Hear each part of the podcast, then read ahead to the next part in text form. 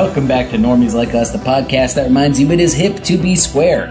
Rank it up to 11 because we have a special one for you today, Normies. We're going back in time all the way to the 1980s. Things are about to get turned upside down as we talk Stranger Things 4 here on Normies Like Us. If I play, do I get one of those cool t-shirts? yes. Always the goddamn babysitter. So do Eskimos like still live in igloos? Who is this? 86, baby. You can't get back through Watergate? How's Watergate? Because it's in water and it's a gate. Oh, that's cute. Oh, um, Right. no. You heard it up top, and that's right. You're not hearing Colin bringing us in because he's uh, he's on the other side of the Watergate. We're going to do our best to get him back this episode because we're talking Stranger Things season four. Uh, you know, Netflix's uh, big hit show. Uh, we're very excited about that, and we're going to be your hosts. This is uh, the Mike Flair. Uh, Gu- Gulag Joe. All right, Uh, and this is the uh, this is Jake Na.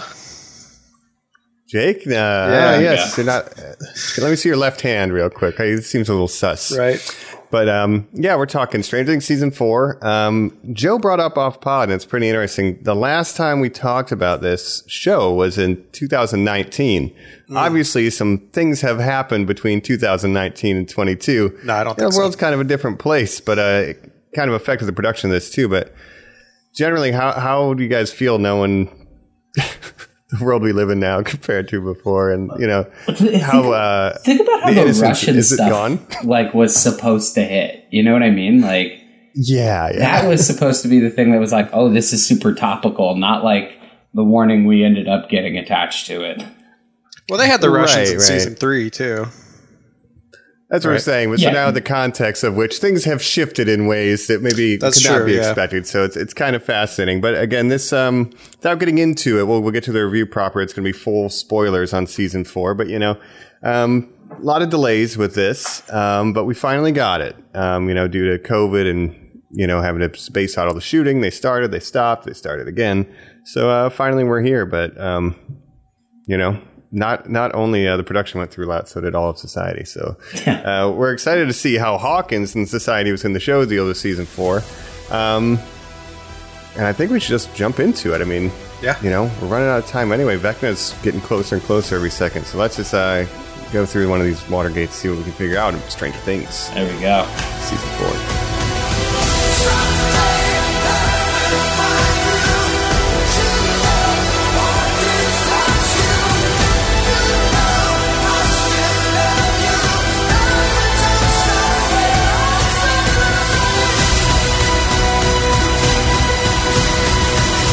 Back. We're in the upside down. Uh, we are going to be talking Stranger Things season four. Like we said, full spoilers. So, you know, if you haven't seen it or if you don't care, then, you know, you've been warned. But before we do that, uh, Jacob, can you bring us up to speed on kind of briefly the first four, the first three seasons leading into this uh, first part, I guess, of season four? Yeah, I mean, if you're like me and you forget everything that happened in previous seasons before you watch this season, uh, it's good to have a little recap.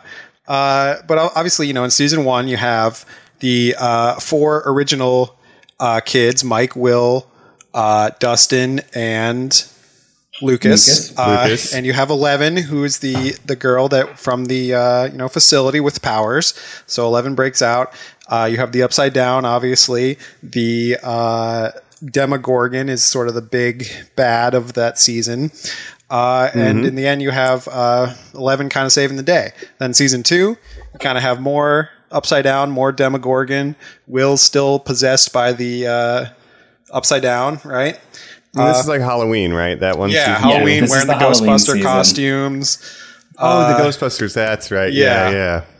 I think yeah, season one was Christmas, season two was Halloween, season three was July fourth, and now season four Mm-hmm. Yep. is spring break, I guess. yeah, yeah. But season two, I didn't realize that. yeah, season three, then you have obviously the mall. Uh, the Soviets, the Russians are under working in a secret uh, facility under the uh, mall. It was built beneath the mall. Yeah. Yeah. Uh, they're trying to, sense. you know, make a portal to the upside down. Then you have the mind flayer and everything, uh, and you have the giant meat monster of people that is, you know, evolving. And you have uh, Max's Mm-hmm. brother Billy as kind of the new vessel for the the mind flayer or whatever. Uh, and then you know, Eleven saves the day again, right? Yeah. And then yeah, that leads and- to season four. And then she loses her powers at the end of season three. Her and uh, Will and Will's Will's family, the Byers, they move away to California, and Hopper is transported through the portal to Russia, where he is now in a secret Russian prison. So that's where we are, like That's in the show. I think, like culturally, it's important. Or like, you know, Stranger Things. Hmm. When it season one, everybody adored it. It was the big surprise smash hit. Season two, the train was still rolling. Season hmm. three, it, it, it became so cool to hate Stranger Things so fast. Like it, it hmm. came out, I like and by three. the end of Fourth of July weekend, it was no longer cool to be into uh, Stranger Yeah. Things for some reason. I remember that trend. Yeah, and For- then it for was, me, it was know, like- dormant. Yeah, for me, it was like season one was really good. Season two was like more of the same. Like they didn't really know how they wanted to follow it up. Season three, I thought was better than season two because they were trying something different. And now season four, I think the best season since season one. Uh, and they're really trying something different, and I think it's working. Right? Yeah, I mean, I think you It know, is funny though. get it out there like right at, right out of the gate. You know, like I felt like it was well worth the wait. I was super into the season overall. Yeah. I mean, long episodes, long wait for the new season, but it was worth it. I think this season's been really good so far. What are your guys' like first impressions so far? Well, I do think it's funny, like Joe said, it was kind of trendy to be like, oh, season three, Stranger Things has lost it. Then Hmm. it's 2019. And then after this long wait, like everyone's so ready to like embrace it again. And it is, I think, of a higher quality, just objectively, season four. Um, and, you know, I mean, season two had Chicago. So I was like, Right. that's already a Chicago X Men, my favorite. Yeah, Yeah. yeah. They, that was like a backdoor pilot. Um, but it's cool to see that not only are they like back and like firing on mostly all cylinders, in my opinion, but it's also something different than the other seasons. So like it's treading new ground and like landing pretty much everything it's attempting, in, in my opinion. Right. Well, I was, I was saying this a little bit off pod, but I kind of feel like the show it's become sort of an anthology, like a horror anthology, but it's just it's starring the same characters, but different things are kind of happening. So season three, they had the mall. Uh, and that was supposed to sort of represent like consumerism of the 80s and stuff as like the monster and then i think that kind of tied into their, their big monster that they had in that season and now this season they kind of have they have vecna who's like haunting people with past trauma and they're doing some like interesting things with that right Yeah, yeah, and it's you know different approach to the horror. They're like the boxcar kids of of no i was watching I, terrible I, nightmare scenarios. they reminded me of the Buffy gang now because there's they've seen it all now. They know exactly what to do. They're like little detectives, so they're going around with their Scooby gang, just figuring shit out that the police can't do. And they've seen so much like supernatural shit that they're not like really fazed by it. And they just really reminded me of the, the Scooby gang from Buffy. I mean, they even say that a handful of times to you know new fan favorite Eddie. They're like, "Hey, uh, this used to be a lot easier when we had that girl with superpowers who would just like right. you know come Yeah. in and save the day." I think uh, what, what they've done now that I really love is it's you know it started and it was like oh it's just kind of like an homage to like Stephen King or like you know that and it's Steven Spielberg, in the two 80s. Stevens, maybe. yeah yeah and it, it was just Yeah. like set in the 80s and then I feel like they got really like in their heads about like okay it's 80s so everything will be like 80s tropes and stuff like that. I feel Yeah. like in season 4 they were like oh but it's a horror show.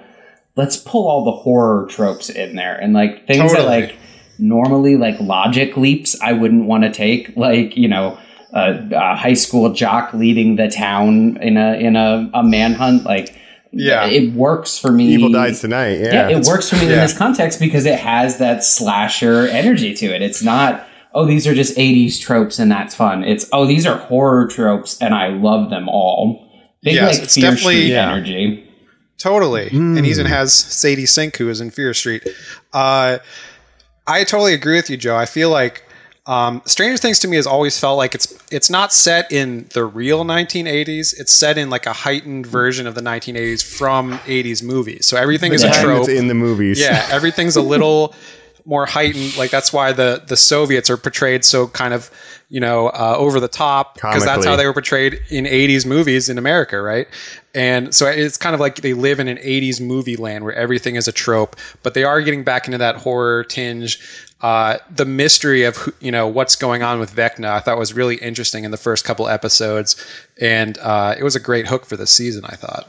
Uh, the runtime didn't bother me once. Like that was the one thing about this uh, season going into it is they said, you know, we, we knew it was going to be these super-sized episodes, so we had um, most of the season up front, and the shortest runtime on any episode is one minute and or uh, an hour and six minutes. That's like the shortest. Um, And then we're going to get two mega supersized episodes at the uh, Fourth of July weekend again. Ironically, uh, Yes. the, the last episode of which is going to be two hours and nineteen minutes. So like we had this this knowledge that these are going to be these mega episodes, and I feel like everybody was a little apprehensive about that. I mean, like I was not really rooting for episodes of television that were 122 minutes, but No. uh, man, I would have watched more. Like I'll tell Well, I you, think like, like, the- it Yeah. did not bother me at all. I think the length is justified because there's so many characters now. There's so many storylines going on, and not all of the storylines are as interesting as others.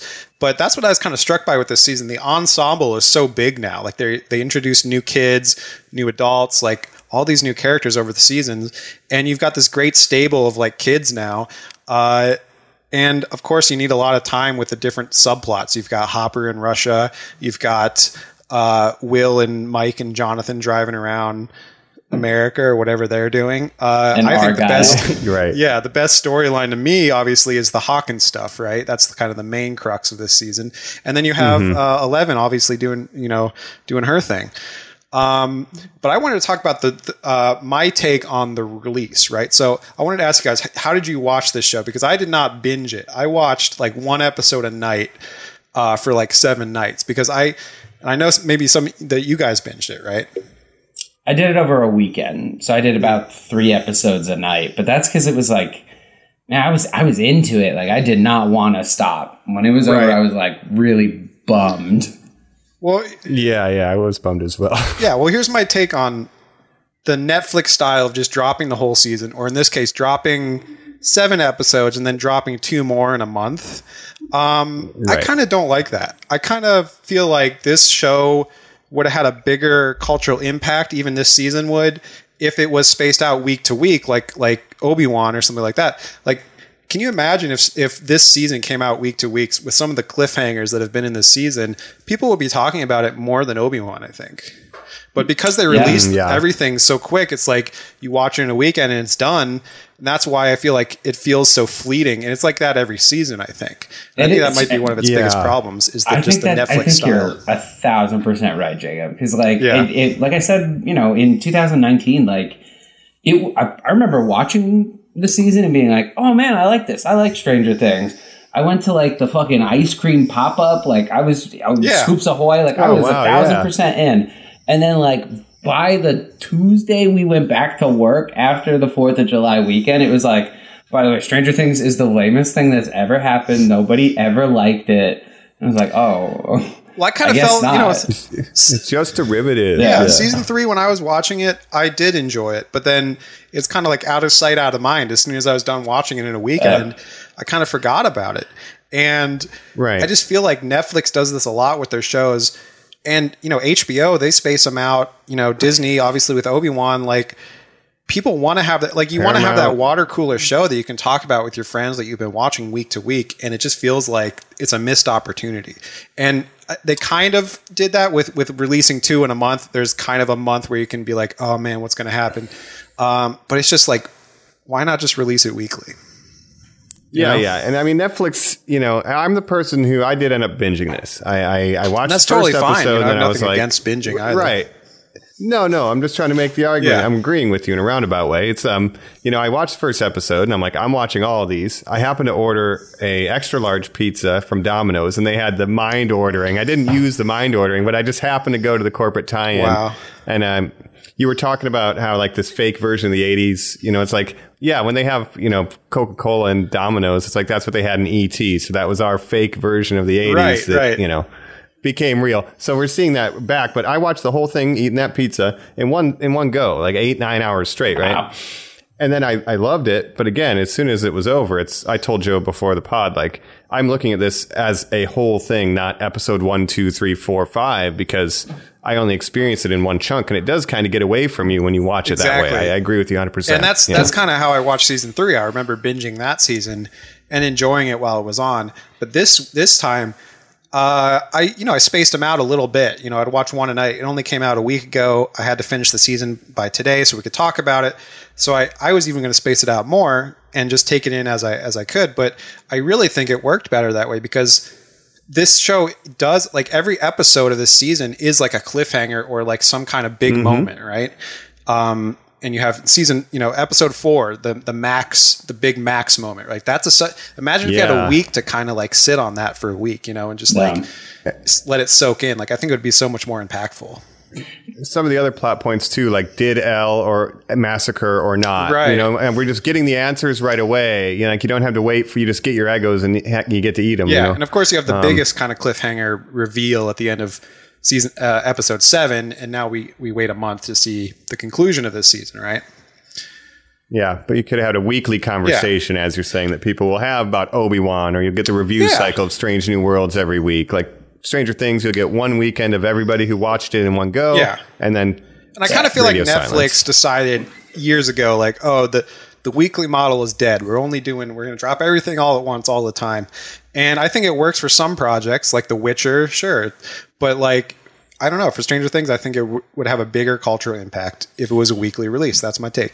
And you would think too, So- like that they would have like learned that lesson because remember how smart it was last year and how excited we were, where it was like Fear Street was one movie, you know, a week for a month, Right. and it was like, Yeah. oh, that was like every Friday I had something to look forward to. Like you think they would have learned at least the Well, they sort of popcorn kind of- element with it. Yeah, and it seems like they half wanted to do that with the final two episodes coming out in a month. But then why release seven at a time? Like, why not release like two a week or something like that? Like, release the first two episodes, get us hooked. Release next two, something like that. I don't know. It's I just think weird I- strategy. Well, me. they A counterpoint: if we didn't wait three years, I could see them maybe experimenting with that. But Yeah, that's if true. we had to wait, mm-hmm. you know, there'd be dudes like making podcasts like we are right now, but being like, you know, the first three seasons I didn't have to wait at all. I could just watch it all in one go, and mm-hmm. you know, you know what I mean. So, I got to watch 10 other shows this week. You know, I'd like to watch it all in one go. Yeah. They would have had something to say. Yeah, but, you know, always Netflix also kind of created, I mean, they created the streaming model and like the binging thing. That's a Netflix thing, Right. you know? But now that people have more variety in streaming services, I think your average at home viewer, you know, kind of also can get into a weekly release show. And maybe there's a reason their, uh, their numbers are slipping, right? yeah, But- and we keep talking about how much Yeah. good shows they're on right now with like Obi Wan, Strange New Worlds, The Boys just lot of came back, The competition. Orville yeah, well, just think about back. the you know what what the boys does, where it was we got the first three episodes of the season out front, and now you have to wait week to week. And like I Yeah. did, I Obi watched, I a I double. binged those. I watched those in one night. You know. And I think that would have made perfect sense actually for Stranger Things to have three episodes. The third episode ends with Max realizing she's next on Vecna's, you know, list. That would have been a great cliffhanger, I think. and then you have to Yeah. wait. Yeah. But Yeah, you know. I think that's a good point. But um, so so besides the discussion of is the streaming model Yeah. for it appropriate, let's, Let's jump into, into the content Yes. of it for sure. So we're going to talk right after this. The uh, the, the Vecna of it all. Let's get into Dark Wizards and that TikTok. Yeah. Keep running up that hill. that's the clock.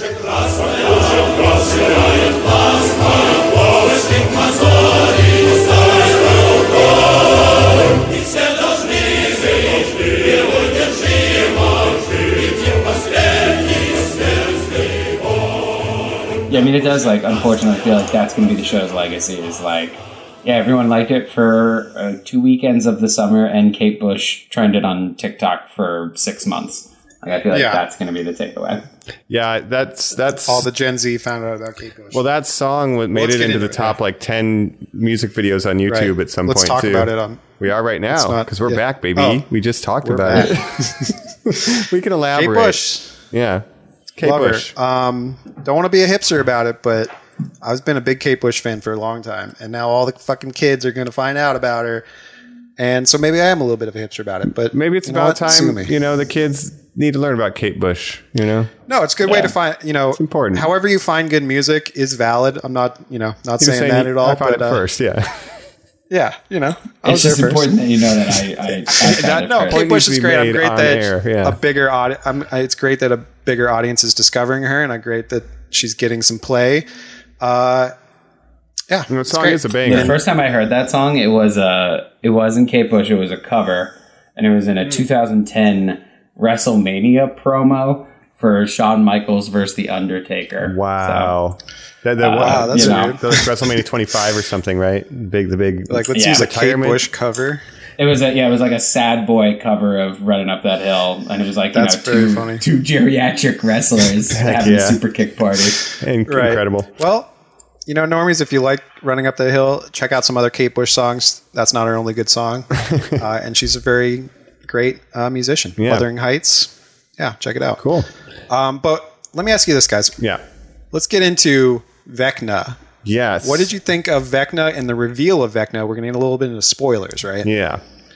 Um, did you guys But know? well, real quick, everyone knows Yeah. that this is heavily based on D and D. You know, Stranger Things made D and D huge again, big popular thing. You know, I, I I was unfamiliar with Demogorgons before, even though I played D and D, but I do know who Vecna Mind was. Did you guys know? I knew about Mind Flayers. Do you guys have yes. any idea who Vecna was in the world of D and D outside of? I did not. I know. I know what ni- mind flayers are, obviously, Mm-hmm. um, but no, I do not know who Vecna is. But I do like how the kids always just name them like they use D and D to reference for things, and it just becomes that name. Yeah. Yeah. So, so yeah, I, I knew enough So who who's Vecna Vecna? is known to have this crazy claw left hand and is an evil wizard. Mm. And, and Joe Manganiello's character from Critical Role secretly stole the hand of Vecna at the end of the campaign. It was like a really Oh, epic moment that, and a betrayal of his comrades. So I knew about uh, Vecna and Vecna's hand. So That is I kind of had, I like the, uh, you know, illusion of this clawed finger. It's like, okay, they're playing with some of the D, D&D illusions while making it its own thing. But anyway. And I like it that the they they just got, use like- the real. Yeah. Hmm. It, it was just the first time we had like a real humanoid. You know what I mean? Like we've had all these different types of monsters. We've had surrogates, but we haven't had like a real. I am on the other side uh, creature, and I think the way they Yeah. approached it, He can knocked talk to out of the you. learning about how that Yeah. even happened. Who is this being? Is it's really fascinating this Right. season. Yeah, But yeah, I always liked how the, the kids would use D and D terms to relate to things in the Upside Down, and then they just that became their name. Like the de- like his name's not really Vecna, Vecna, No. obviously, but uh, uh, and then obviously in season episode, I keep saying season instead of episode, episode seven, which I just finished earlier today, we get the reveal of Eleven's been having these flashbacks. Uh, she's trying to get her powers back, obviously. Uh, and apparently, if, if you have some kind of painful or m- memory that makes you angry in your past, you can use that to strengthen your power. the powers. right? dark side of the force, like basically, you know. That's right. Yeah. Yeah. Uh, but we find out right. So that she meets a dark side user, right? He's, he's Yes. manipulating it's this her. orderly in the in the hospital, right, or the facility that she was in. We don't really know what's going on for a long time. He's like being nice to her. Then we find out he's kind of tricked her into getting the implant out of him that's like keeping him under control. He is secretly number one. Number one. right? The first number one. uh, the first child that Matthew Modine, Dr. Brenner, brought in Mm-hmm. to do experiments on or whatever, and he's super powerful and also evil, I guess. And he is Victor Mm-hmm. Creel's son, right? Yeah, And so, so what they did caused is that- they took yeah. A you double know, mystery. They took, yeah, they took them both and they tied them together elegantly. Like they've never had to do this before. It feels more Stephen Kingian than anything they've done before. Yeah. I was really apprehensive. I was digging like the you know the haunted house vibes, but I was apprehensive about how it would tie together. And like Right. the second it starts, the montage starts playing, and you get it. You're like, oh, son of a bitch! Like it just makes you smile because it's. I like, didn't yeah, see it coming. It was yeah, it was clever because I didn't see it coming. The way they tie in, like I've always been interested, like the way the upside down ties into Eleven and her past. Uh, they're expl- they're showing a lot more answers this season. Like they're answering mysteries from season one and shit. Like Yeah, yeah, that's Down. true. I really appreciate. We find that. out that the upside down is stuck on the day that Will disappeared. Uh, Yeah, you know, yeah. four years ago or whatever it is in universe. Uh, yeah. there's going to be some explanation for that. Um, but does it make sense that Victor Creel's son would be like does the t- I was just thinking about this because like he's like a kid in the fifties, and then Yeah. he's like in his twenties or whatever when he's in So the it's flashbacks. 1979 in the flashback. So the, Oh, okay. So I guess it Vecna makes- so it is, seems to is match up. tortured as a child, or you know, as is Eleven is kills one or, or disintegrates him or whatever, and creates Yeah. the, Basically the banishes entrance him to to that the- other universe in 1979. So if he Right. was a child in the 50s, he'd be in his early 20s, mid 20s, right around there. I guess that makes 79, sense. yeah. And I'm pretty sure that And was so a we banish find out- spell cast at seventh level, but um, Yeah, she banishes him into the upside down. right. Maybe creating the upside down. It's not super clear, but At least opening Uh, the pa- portal to it. Yeah, the first gateway. Apparently See, she's that's been where it gets a repressing little, this like, memory, fumbly for me. Like, yeah, I don't know. I, I, you know, that's I guess ultimately. I'm like, sure they're gonna do you hope answer more. going, but yeah, and we know there's going to be a season five. It's going to be the last season. Uh, But we so still we're going have to get the more end of answers. this season too. So at the end of the show, we'll do we- some yes. predictions, I guess. But I think there'll Yeah. be some, yeah, definitely some answers in the finales. But uh, we have more hill to run up. You know, is what we're saying. Like they, they have time to explain Yeah. this stuff. Yeah, yeah. But my other question about the flashbacks, and I like the flashback stuff well enough. The other thing that I was wondering about is the Chicago, the Chicago X Men. Yeah, how how do they tie tie in? in? Yeah. they didn't show her sister eight right from season two. That's uh, they. Sh- you see her in the one flashback with her mom, which was previously shot footage, but she's not in the new flashbacks where you see all the kids. Right. so the Where's only thing? I could Site think is that she was gone before then. Yeah.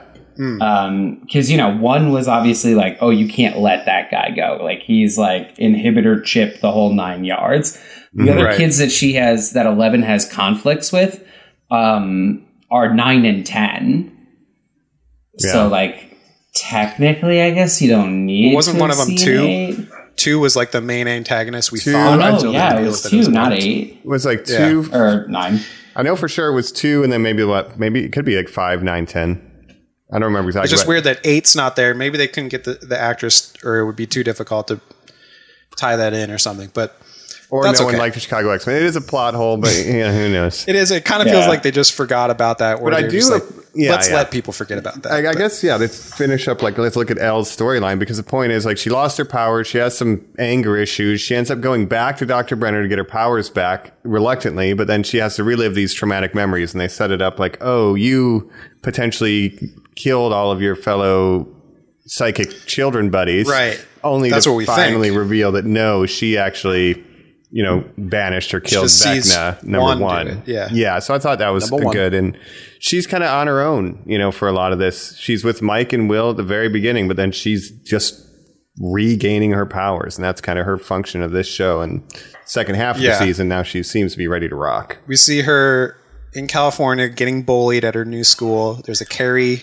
And it's so Homage, sad because she's obviously. lying about it. You know, it is Yeah. heartbreaking. You know, Uh, fitting in these great. kids like knock it out of the fucking park. Like every single performance Yeah. is so good. Yeah, When it's Like- like, you know, she's having trouble in a relationship with Mike, and Mike's like, "Why would you hide this from me? You know, you know, I get, I've been bullied too. So like, why would you try to hide this from me?" Mm-hmm. I think it's yeah, it's really good stuff, and she feels powerless because she's literally lost her powers, uh, and now she just she used to be special, and now she's just kind of a freak, and she's not special in a good way. She's just an outsider. Yeah, and she's having a hard time adjusting. She hits something with a skate, and so she has to go back to the government. Um, gets in a little trouble. But the California side of this, I guess, a superhero again. Yeah, let's look at California because I think that's the least Yeah. important of the plot lines, right? It's like Yeah, and the Hopper. Yeah, Russia stuff, th- That but- becomes more important later, I think. But pretty much the Yeah. California side, Jonathan's got nothing to do. I know um, Will. They seem to be implying he has a crush on Mike, and he keeps carrying a painting, but they never do anything with it. Maybe in the end, we'll see what happens. So that's a situation that kind of leads Chekhov's gun. nowhere. Yeah, Chekhov's painting. Um, Yeah. yeah, Jonathan's doing nothing. Argyle's very entertaining, but really they're they're not doing much this season. And Mike is invisible uh, to me, except for like, why aren't we best friends? Will like that's that's the Mike whole point. is a So character. they're a little weak in this, is all I'm saying. California, except it's interesting because right i think this show has become such an ensemble that so many of the supporting characters have become almost more important than what used to be the main characters which is mike and 11 like Lucas, the core some of the group. like the hawkins stuff is the most interesting stuff about this Yeah. and i think some of the characters like max i think max is like the most interesting character in this season and uh but with California. mike i feel like he got kind of underplayed even in season three he's kind of written like he's kind of like a little asshat for a lot of it, right? He's go- you know, he's going through puberty, and then even in the beginning of this season, he's kind of jerk. He's a jerk to Will. He's a jerk to Eleven, and then he kind of realizes that a couple episodes in, he has a little talk with Will, and they, you know, it seems like they're getting along better, but. Um, so I'm glad because it just seems like they don't really know what to do with Mike right now. So he, he's kind of shunted off to the side. He's not even in the main Hawkins group. Yeah, yeah. And I feel the same way Yeah, about I mean, I- Jonathan. but what are your thoughts, Joe? Oh, Yeah. Uh, same thing. Jonathan's literally like you know he's burnt out. That's that's the that's his his thing this season. He's And- like California stoner now. Yeah, and it kind of feels a little wasted. I love. I feel like this season is the opposite of the reaction we had to some other uh, previous seasons when they introduce new characters. Like I feel like some of the other teenager characters they always try to bring in aren't as well received, and then this season you have Yeah. Argyle for some people who I'm sure is his new favorite, and then Eddie Yeah. who is everybody's Eddie's new great. favorite. Yeah, yeah. I mean, I wore Well, I my think, uh, uh, three quarter sleeve baseball tee and my denim Hellfire vest just for baby. Eddie. Yeah, Hellfire Club. yeah. I love Eddie Munson. No, Eddie's great, and he's different. Like when they first introduced him, I'm like, uh, I'm not super into this guy, uh, but he's less one dimensional than at first you think. So he's kind of more a complex character, and I think that he has some preconceived notions about certain people, like Steve, where Steve was the preppy, popular kid in school, and then he gets to know Steve more. And he's like, oh, you're not like such a bad guy, and that was Steve's whole arc is that he was like the bully villain in season one, and now he's become a good you know, guy. A good guy. Even with Chrissy, you see like, oh, the head cheerleader, what's she got to deal with Eddie Munson for? And then you see like in another world where the the '80s social, you know, Right, Breakfast caste Club. system wasn't in place. Like they could have probably been really good friends, you know, Eddie, Eddie and Chrissy. Yeah.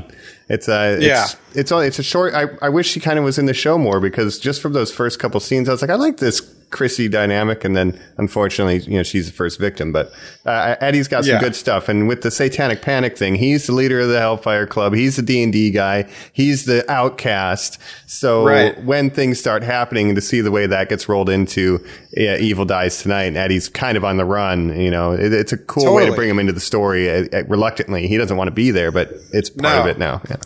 And you know what? I was reading about the inspiration for him, which was the West Memphis Three, Damien Echols and the West Memphis Three, Hmm. which were three uh, D and D playing kids who teens who were falsely accused of killing, you know, two kids. Huh. And uh, that was a big thing. You, you guys know about this? No, I've never West heard Memphis about that case. There's been documentaries made on it and stuff. Right. Uh, yeah.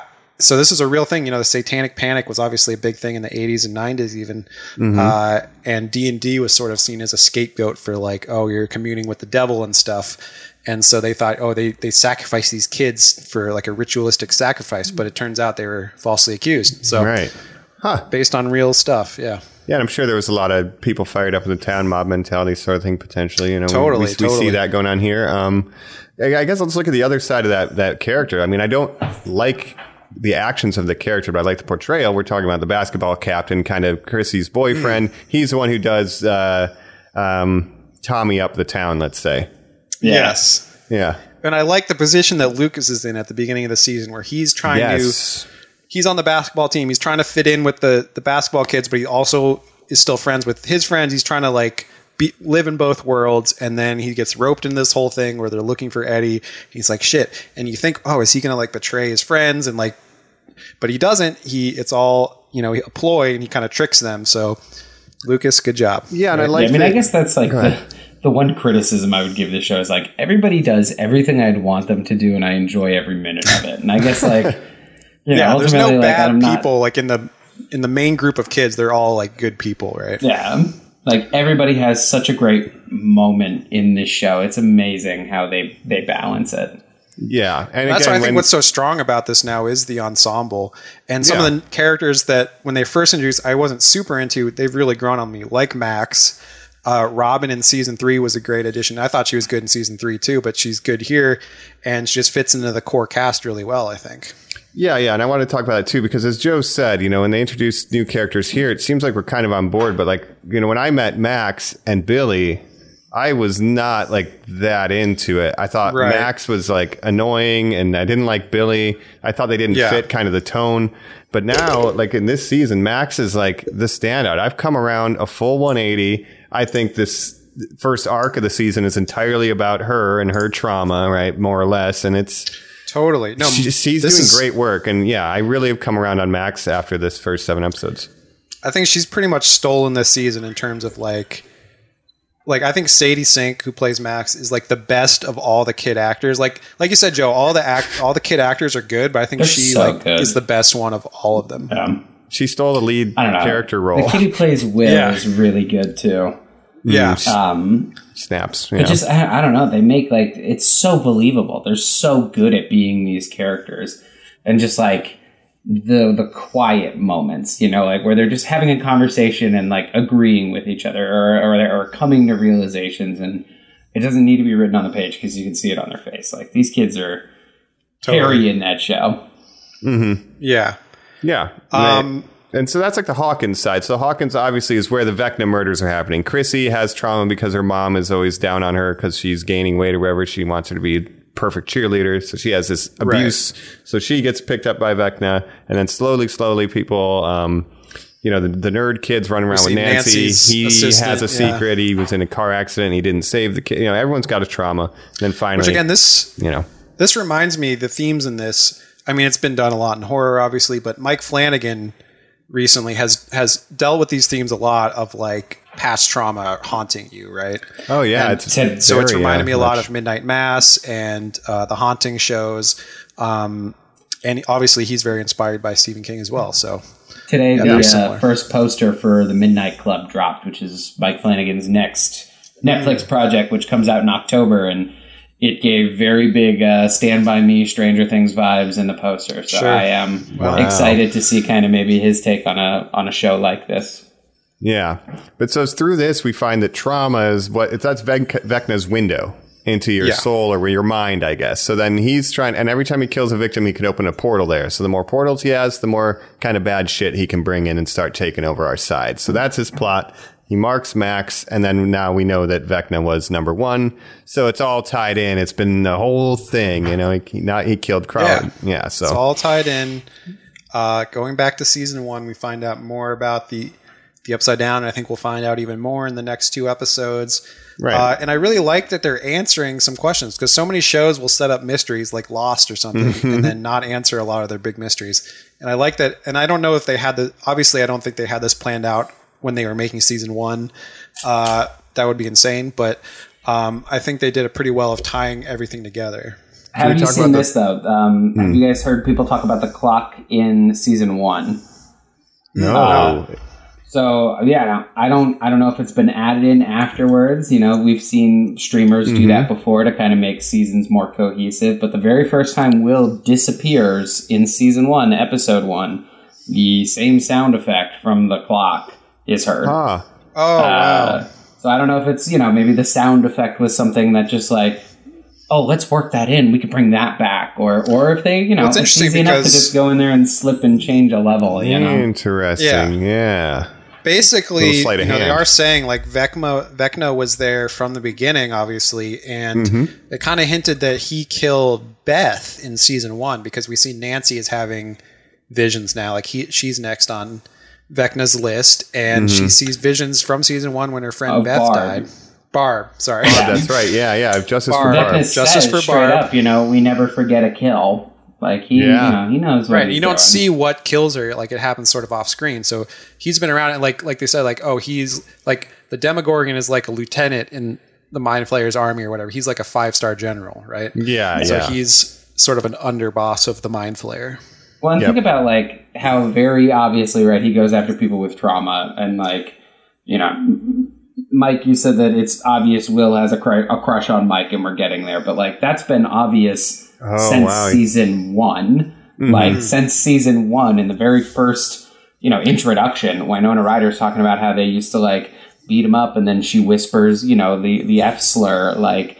The kids mm-hmm. call him a fairy and kick him down and stuff. Like everything's right. been really targeted and very clear that he's, you know, a, a little boy with, you know, sexual identity issues.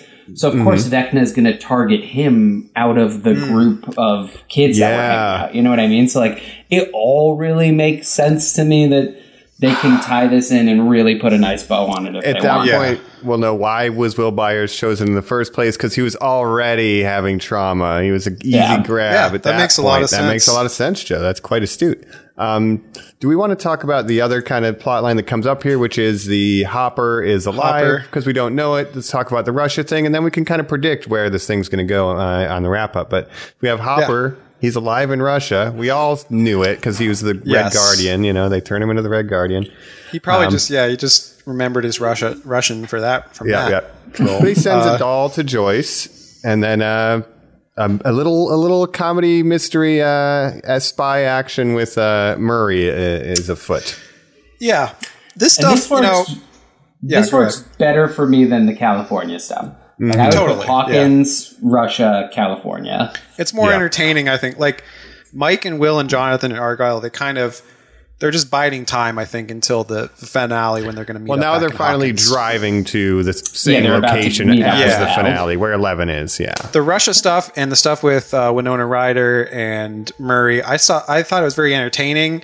And maybe there's too much of it, and like maybe if you were looking to cut stuff, like you could have cut it down to maybe get the episodes to like an hour or something. But I'm not against the length that it is. Um, I thought it was entertaining enough. I mean, obviously the depiction of Soviet Union, it's it's over the top, but it's it's it's I think done that way kind of purposely because it's following the sort of propaganda of the 80s, you know, the Cold War, height of the Cold War.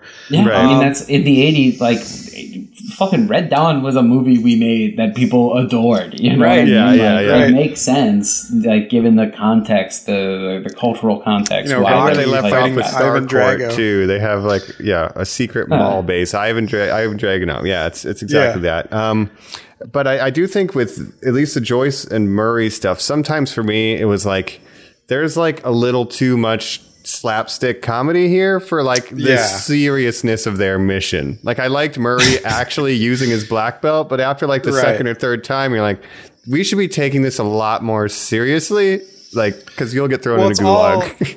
Yeah, it's all kind of unbelievable if you think about it, but it, it's all set in this heightened reality. I Theirs think, is so like the most sense. comedy than even Hawkins stuff. Yeah, I think. Like yeah. think Oh, about it. they get they get kidnapped by this Russian guy. They're Mm-hmm. on a plane. They hijack the plane, basically crash the plane. None of In the them are seriously Russia. injured. Yeah, they just happen to be right outside the town they need to be by, and then they go and they save Hopper. Uh, they do right the bef- you know- thing. They just, oh yeah, we're gonna put shackles on you. We're gonna walk right into prison. No Yeah. problem. but to me, the, the coolest thing about this plotline was probably I really liked Hopper in the prison. Hopper in the prison. Mhm. Yeah, his scenes with the guard, Jaqen H'ghar from Game of Thrones. If you don't know, Ah, same the actor, faceless man or whatever. faceless man. Uh, I really like that actor in this role too. Like he's very charismatic, and I thought they had great scenes together. And when Hopper has that monologue where he's talking about being in Vietnam and like mixing the the uh, things of Agent Orange and Agent everything Orange, like that, yeah. that was incredible. That's what he thinks he lost his daughter. Was that you know? It's like Yeah. it's, it's like crazy. the birth defects and shit, and then like him kind of basically coming to the conclusion that you know anyone he loves in his life he just hurts. So like he's like a curse to other people. Like that's some dark Man. shit. Yeah, and that whole monologue he gives drunken about the, you know, we're not here to fight it, we're just here to feed it, you know, and it's like, yeah, yeah. that's Needs an amazing the scene. hunt.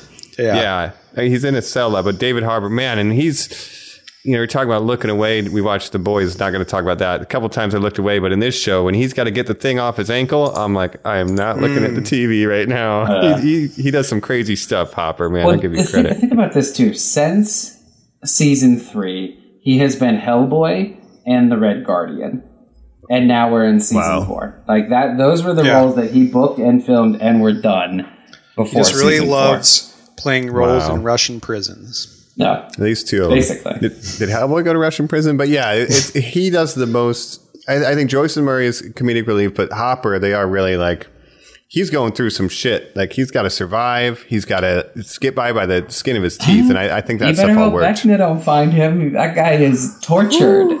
okay. Yeah. That's what's crazy about Vecna is, yeah, the army can come quite easily. I mean, he could go after the high school basketball guy because I, I liked when Basketball Man.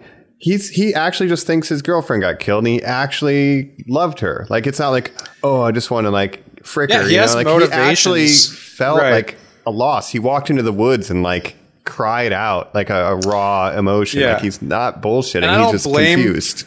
I don't really blame people for thinking it was Eddie Munson because if you don't know about was the down upside down, like all his the The upside down. yeah. like he's he's the most obvious suspect. Uh, and so of And course he he'd be His trailer. Yeah. Yeah. I mean, it's like anybody Yeah. else who doesn't know about the upside down, like, it's got to be him. Yeah, duh. You know? So, right. You, so you I wonder understand how they're motivation. gonna, you know, I wonder how he's gonna get away with not being wanted for murder at the end of this. Like how are they're gonna explain that to the police and everything. But Who said he will, man? Who said he Um, yeah. will? Time will Yeah. he'll tell. just be on the run. Ooh, let's go, Eddie. I, really want to survive. But, uh, yeah, you know what? Maybe that's a good time. Do we want to transition to kind of? We'll go to predictions for where we think we're going to go, and then final thoughts. I think we've kind of covered the uh, the gist of Stranger Things season four. We'll catch you. We're gonna come. We're gonna come up through the, the bedroom, get the mattress down there. We're gonna climb up and flip back down. looks like fun. Hopefully, Vecna doesn't grab us. We'll catch you in a minute.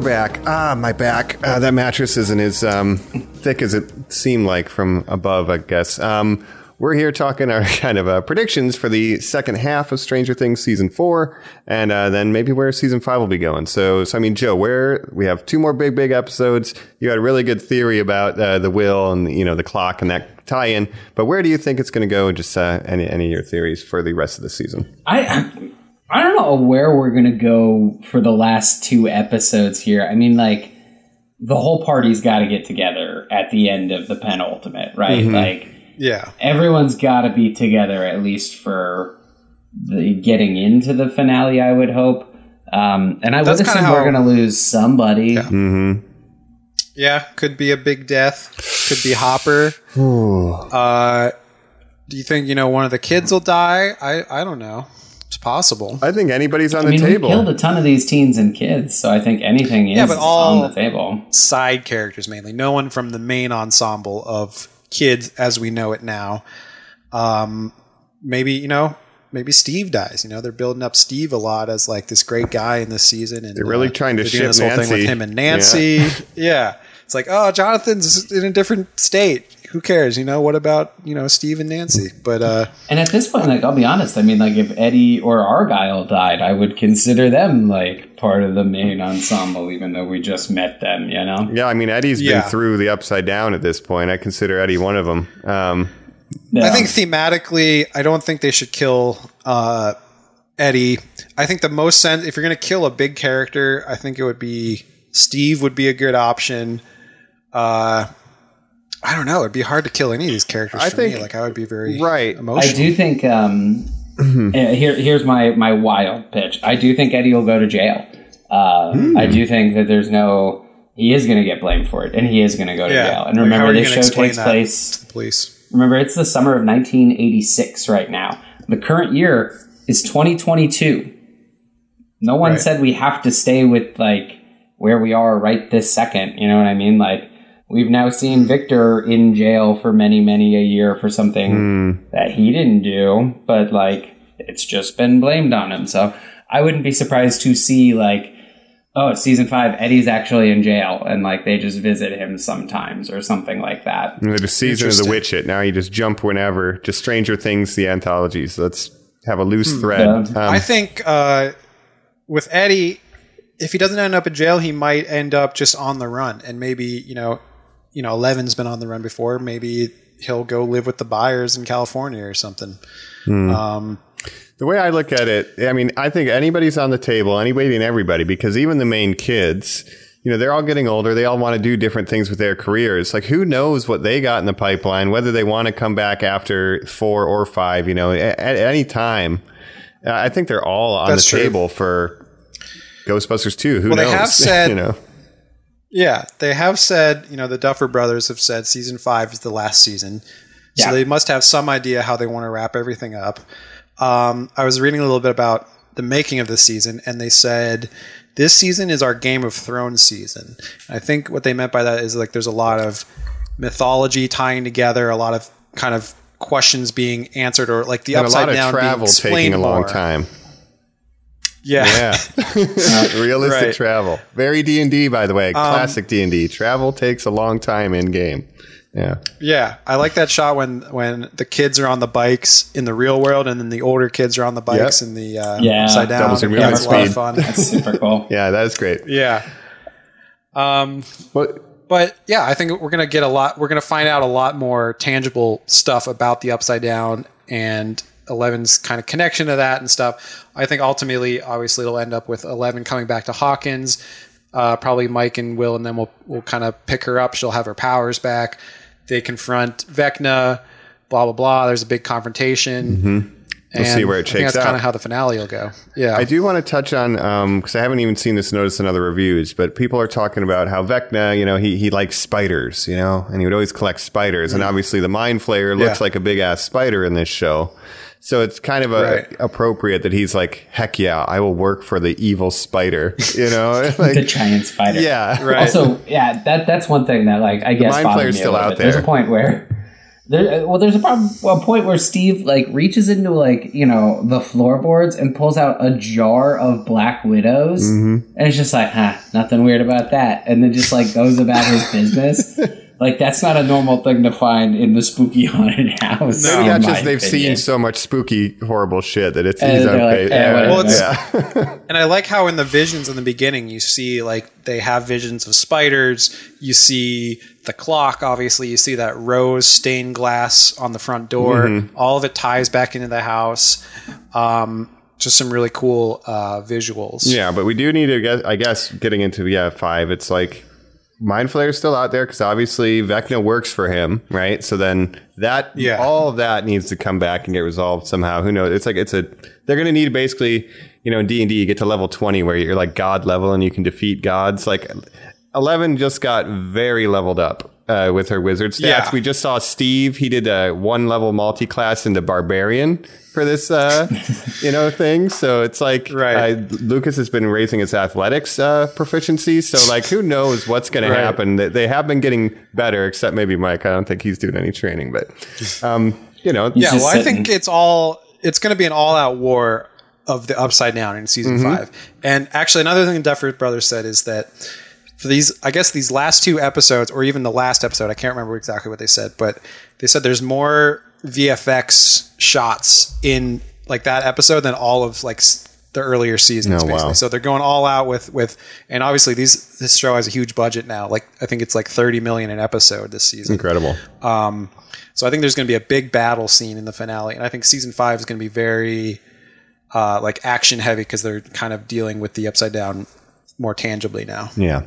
The most exciting thing that- that the Duffer Brothers have said is that the the wait between season four and five will not be as long as between Right. That's good season to know. and four. They have already outlined the next season, which puts them ahead of where they were uh, when they were at this point in the process last time. So Nice. And obviously that's they what had we have to uh, look forward to at least. yeah they had some complications due to this little thing called COVID that happened in 2020. They started shooting in February 2020, so not great timing Oh, for no. that. Uh, they had to stop obviously in March 2020. They picked up shooting again in beginning of 2021. Then there was more COVID. They had to stop again, and then they finally finished in September of 2021. So they were basically shooting this for like two and a half years. I wonder if that has to do is crazy that you, kind of the fractured storylines. Like Eleven, in a lot of this, it's like a bottle episode. Like, like there's several times where characters are kind of in a bottle episode. I wonder if that's also a result of They're also doing a, a thing with Eleven where they use effects to make her look younger sometimes in the flashbacks. Like she'll flashback and you'll see a younger mm-hmm. version of her, which I think look Yeah. pretty good, right? They use it sparingly Like, enough to explain I- the idea yeah. to you. They don't. It doesn't overstay. Otherwise, it would be weirder. I think. It overstays a little for me. Just a bit. I think you could have if you you could have just done it in reflections and that's it. And Yeah. there's just like maybe five or six shots too many. I Man. prefer not like to she's Luke that much older. but yeah. Um, and with the with her short haircut and like just hospital gown, it's like pretty easy to make her just look a little bit younger. And I thought that the uh, Demogorgon fight scene also looked uh, really good That thing is terrifying, man. By the way, oh, I Yeah. loved it. Yeah. just seeing it unleash on like ten freaking dudes, it was like Yeah, that was nuts. That's a major And that was threat like the still. biggest. Yeah, that had to be like the most uh, most expensive like effect shot that they've done so far. Um, but yeah, I think there's a lot of good stuff to look forward to. Any any other kind of final thoughts uh, before I give you guys one more question? It's a random question I just thought of, but any other final thoughts here on Stranger Things? I'm just glad it's back, man. Yeah. Like I'm, I, I really hope um, that it can maybe stand the test of more than a few weeks in terms of time goes. I think it will, and I think Kate Bush is a big part of that. You know, I think uh, that trending sound is going to make it stick around. And uh, I mean, I know when this drops, Fourth of July weekend, I'm definitely going to be super excited to watch those two episodes. Absolutely, yeah. Yeah, I've been really happy with this season. Like I said, I think it's the best since the first season. And I don't know, you know, why people love to hate on this show so much. I think it's very enjoyable. Uh, and I'm excited to see more. Gotcha, gotcha. I guess we'll have to see if other streaming services decide that they need to have also a trending needle drop with every release, and they're all going to be just trying to buy up any nostalgic songs. Right. Um, I feel like this show's done that before, not to such ex- an extent, but they've had the 80s needle drops, Right. uh, you know, in I- I previous get seasons. Cruel Summer. They had that great like remix were of Cruel like- Summer. it's the stuff that you know Fear Street was doing really well. That I feel like they're Yeah. you know kind of they were like Duffer Brothers. This was the stuff that really helped us stick. And I like uh, Pass the Dutchie. That's my song. Oh yeah, they did pass the Dutchie" as well. But all right, so here's my. I, I want to give you guys a Stranger Things character. And I'll just do a couple off the top of my head, and so I'll bounce back and forth. And I want you to tell me what class they are in a D and D party. All right, so Joe, I'm going to start Hmm. Okay. with you. Yeah. What class would Hopper be? Do you think? Rogue. Rogue? Hopper's rogue for you, Jacob. What do you think? I would say like Barbarian. I'm saying Paladin because he has a badge. He stands Okay. up for justice, right? And he defeats evil. He, he has a. I was just thinking about his. Yeah, that's true. I just think about his fighting style. He's a melee like, guy. Hulks out. Yeah. yeah, but who knows? It's Yeah, up but he's also like sneaking into places. It's true, and stuff. yeah. That's true. Yeah. Yeah. He's probably multi-classing then, so it is up for debate. Multi-class. Yeah. yeah, yeah. All right. So we know we know Eleven's the wizard, right? Um, Hmm. I mean, does Dustin have a class at this point anymore? I don't think he does. He's like the. uh Right? I don't know. He's like the scientist. What would be this? Like he's like a. He's good with gadgets and stuff. I don't know what that would be in a D and Like an artificer? And he's- Yeah. He's, he's your guy in the chair. He's a guy in the chair. Right. Yeah, yeah, yeah. And I know Lucas was the ranger originally because he had the slingshot, and he does shoot a basketball long range. So I guess he's still a ranger. There you go. Yeah, we did it. Okay. Uh, Max is Will was a wizard, Zoomer. I think. Right. who? What's that? I said Max is obviously a zoomer. She's a zoomer. Yeah, my favorite D and D class. Yeah, she's a zoomer. um, uh, let's do one of the new characters then. Just to wrap it up. What do we think Eddie Munson would be? He talks frequently about running away. I think he's a rogue.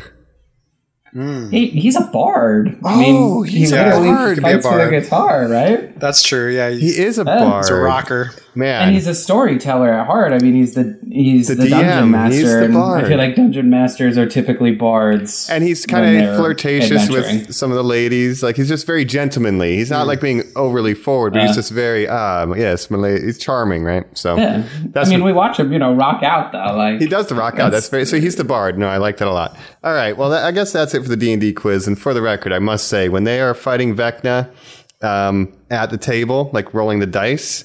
D and D has never been filmed more cinematically than in that sequence. Like that was very well done. Um, Yeah. epic dice rolling shots to kind of parallel uh, where the finale might go. So, because they do uh, all And, failed um, except for one single character in the, in the on the Hmm. tabletop. We'll see if that's uh, replicated when they face Vecna. Do all fail but one nat twenty to finally save Right. the day. And that'll be 11. Yeah. Maybe. Um, or maybe they roll a little. No, it's going to be Lucas's sister. She's going to do it. I I just want to say I identify with Lucas in the beginning of the season because I I too like him like basketball and D and D, and I think it's perfectly valid Those to two like things both. are and you were super cool and popular. And Yeah, I yeah. No, I'm just saying, like, winning basket. I feel stuff. bad for him because he's the D and D people kind of look down on the sports people. Like not only do the popular kids look down on the the freaks and geeks, the freaks and geeks look down on the popular kids because they don't they see him as like conformists. They don't want to be like that. Mm-hmm. Like It's Eddie incredibly Munson, lonely to be a teenager. And Yeah. they Yeah. capture that very well. they do. yes, and that's not just something that happened in the '80s. It's something that happened when I was in high school. It's probably still happening. Doesn't happen today, only in Illinois. It happens in California. You know what I mean? in Ohio. Can't escape Yeah. it. It's Yeah. everywhere. Even in the It's perfectly valid to like both. Yeah, there's bullying in the gulags too. No. Everyone's got a click. yeah. Um, but, yeah. yeah. Stranger Things four. Really, I think show. they came out swinging. You know, I like that they bring up little things for Steve about being the babysitter, and he always picks up something to swing around. You know, it's like Yeah, he's always grabbing whatever's close by. yeah, yeah. They, they kind of lean into some of that, so I think that's very. I also really like uh, Steve's arc this season, which is basically him wanting to like find a girlfriend, but um, you know, obviously Robin. Well, it's like him be and Robin. Perfect for him if, if she was, you know, wasn't gay, but uh, it just, you know, they're great platonic friends. And then Nancy, he is, you know, obviously a connection with her, but she's has a boyfriend, so it's like he's never finding the right person for him, and I hope he does. You know, And for Justice Robin for too, Steve. I they just, have hope, that I just whole. hope Steve finds love. They're in parallel, yeah, yeah. And uh, Yeah. Yeah. I mean, Robin better kiss a girl by the end of it, and we Man. better get some yeah, that girl from band. at understanding on uh, what Will's sexuality is, or at least acknowledgement to it. I think they've kind Yeah, of kept it ambiguous because you could also read his troubles with Mike in the beginning as just like, oh, my friends aren't into his like hanging out with the the, with the boys as much as they used to because they have that could also be him I mean, I'll not understanding his own emotions. She says, you know, Will's been working on this painting for someone he has a crush on. He brings the painting to the airport, dog. I don't think mm-hmm. they were going to school afterwards. Like, at that point, I didn't hear him say about. I didn't hear that. Eleven says that in her little he made it for letter. a crush I think he likes somebody. Yeah, okay. Yeah, yeah. But um, yeah. So we'll, we'll Missed that see where that goes. I'm sure. I'm sure it'll pay off um, one way or another.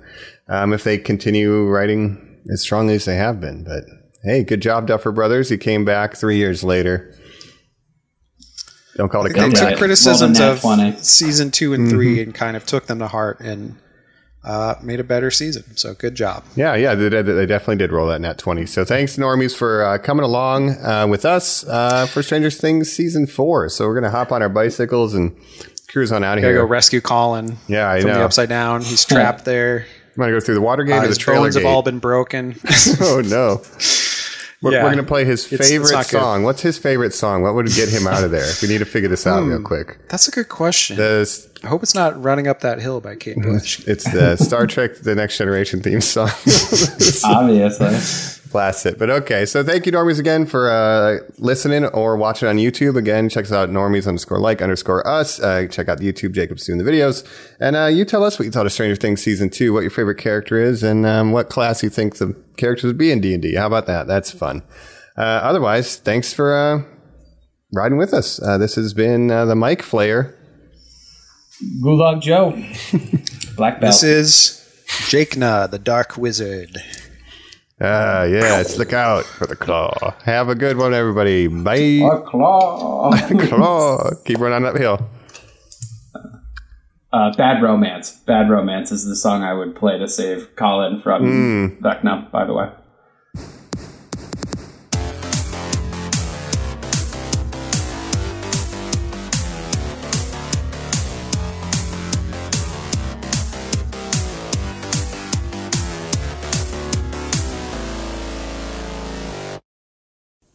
My name is Gandalf the Grey, and I'm imploring you to leave a like, share, and subscribe to this podcast.